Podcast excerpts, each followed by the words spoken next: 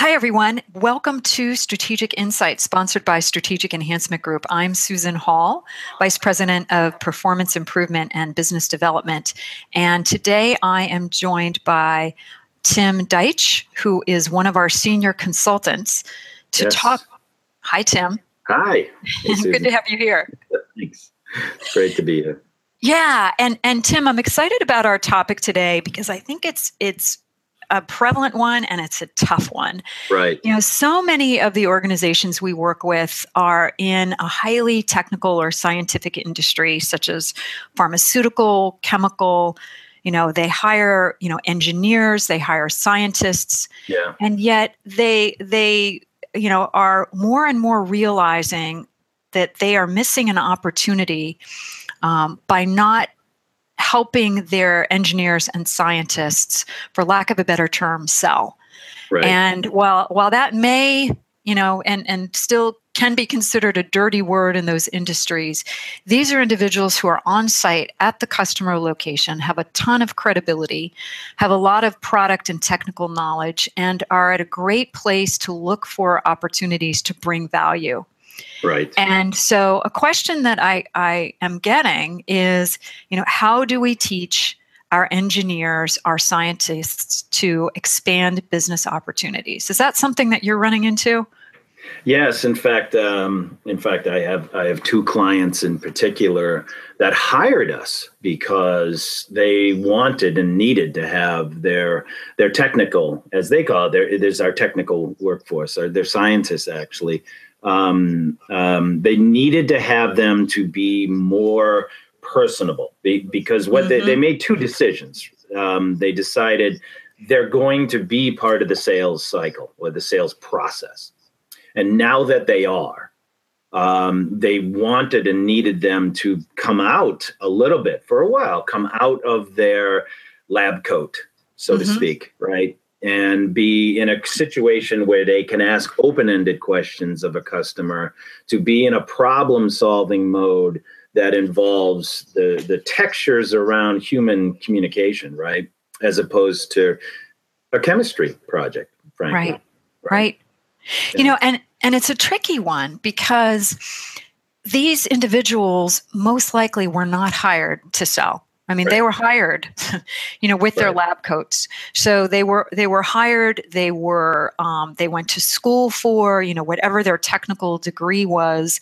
So in in many cases, if they're being asked to do something completely different, um, there can be a resistance to that. So the the first thing that I that I talk with my clients about is, you know, there's there's three things that have to be in place for for this to work. One is okay. they have to have the skill right? To mm-hmm. to identify and look for opportunities. And quite frankly, that's the easier part.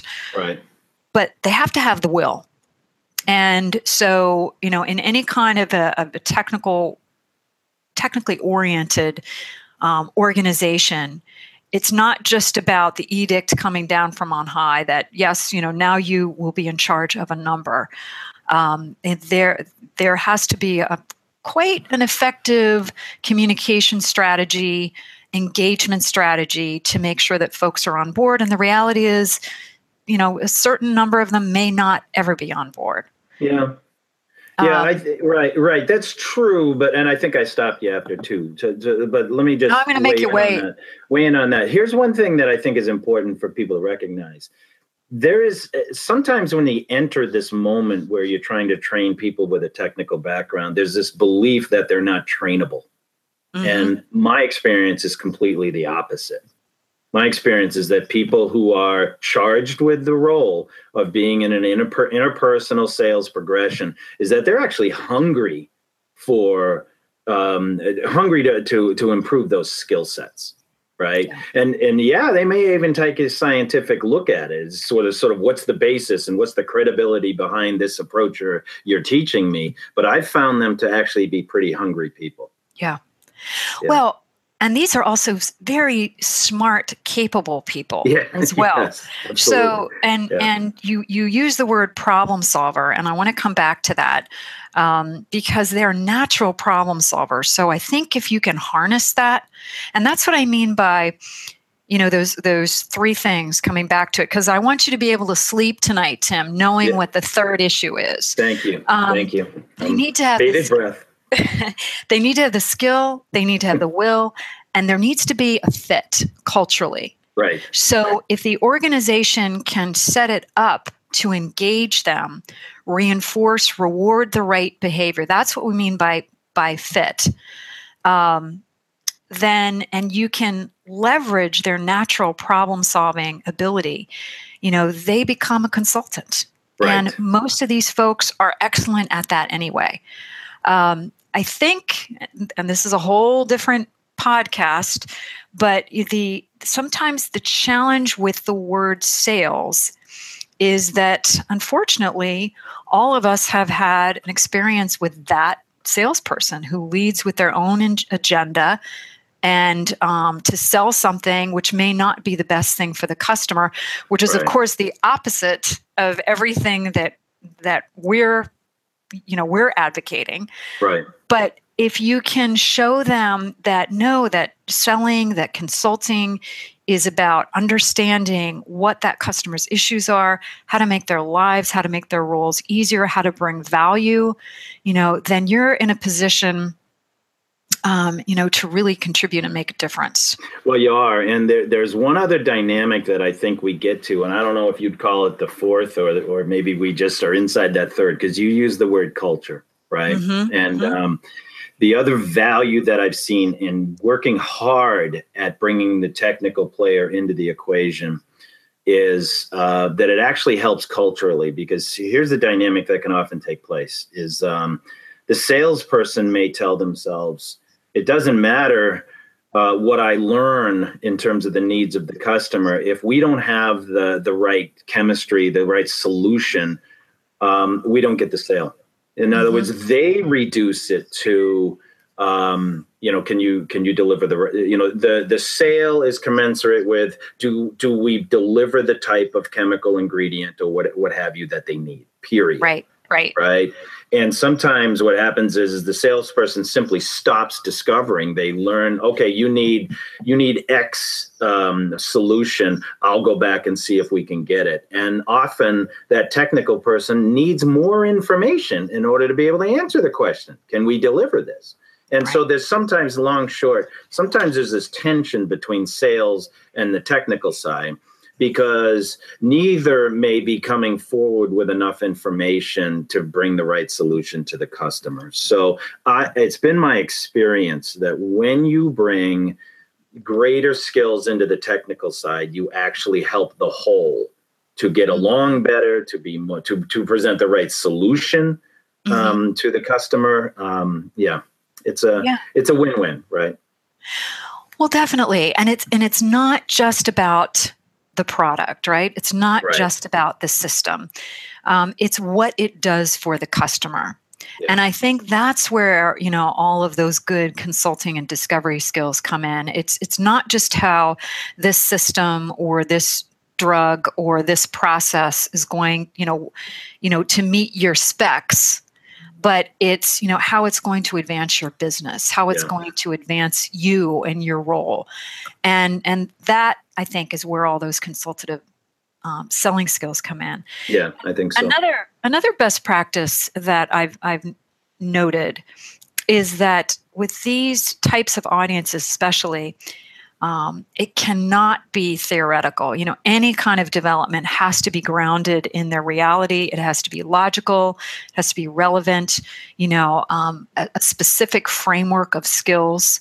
You know, yeah. so that um, so that they can see how, you know, this fits into their regular dialogues with their customers. Right. Right.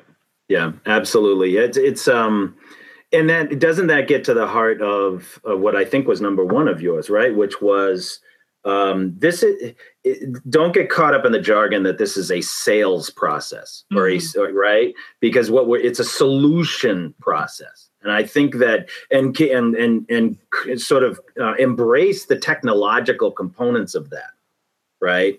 The hard science components of what are the what are what are the behaviors that are grounded in in you know decades of experience and um, and how do we bring those in towards towards forming a solution on behalf of the customer mm-hmm. right it could help in fact right to take the word sales out of the entire equation to help someone from with a technical background feel comfortable I, I, think it can, especially if they are going to be met with resistance because they weren't hired yeah. to sell.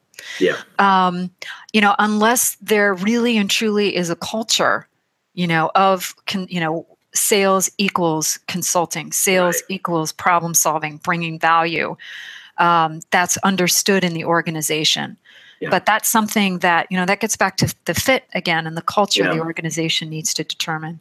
The last thing that, that I might add is, and that gets back to again, we talked about skill, we talked a little bit about will, we're talking about fit and culture, but you know, it's important to review your selection and compensation practices as well.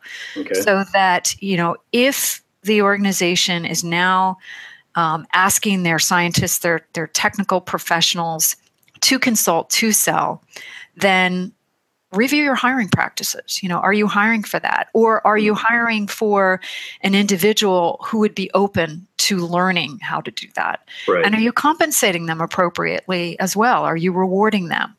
Um, so that ultimately you're hiring, you're developing, you're rewarding the kind of, you know, really well-rounded um, you know, technical professional, but also consultative professional um, who's going to advance not only their organization's um, business, but also their customers as well. Yeah, agreed.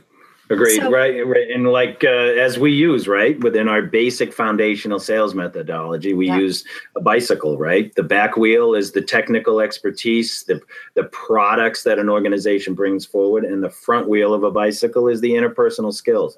I think in the hiring process to have as much discernment as possible while while you hire that technical expertise to be able to discern does this person want to bring on perhaps some interpersonal skills some growth mm-hmm. potentially that they hadn't had before really important piece of the hiring Yep, I love that analogy. Yep. So to wrap up our conversation here today, Tim, we've talked a little bit about you know some of the challenges and opportunities with technical ori- organizations who hire um, really smart, creative, technically proficient, you know, engineers, scientists who now want them to expand business opportunities for growth. And that that there are three components that they need to be looking at. One is that individual skill. Yeah. one is their will you know to take on these new responsibilities. And then third is organizational cultural fit. And part of that is you know are we hiring them? Are we compensating them appropriately? Right. But ultimately these are smart problem solving you know creative individuals. And if you can can reframe um, what consulting means and engage them in the process you've got some dynamite employees you know on your uh, in, in your organization that can really really help differentiate you in the market excellent summary. I will sleep well tonight susan. Thank you. That's all that's what this is all about tim. Thanks. Well, thanks everyone for joining us today. And as always, if you have any questions, or more importantly, you've got some thoughts that you want to uh, add in or contribute, uh, please don't hesitate to give us a call or contact us at strategicenhancement.com.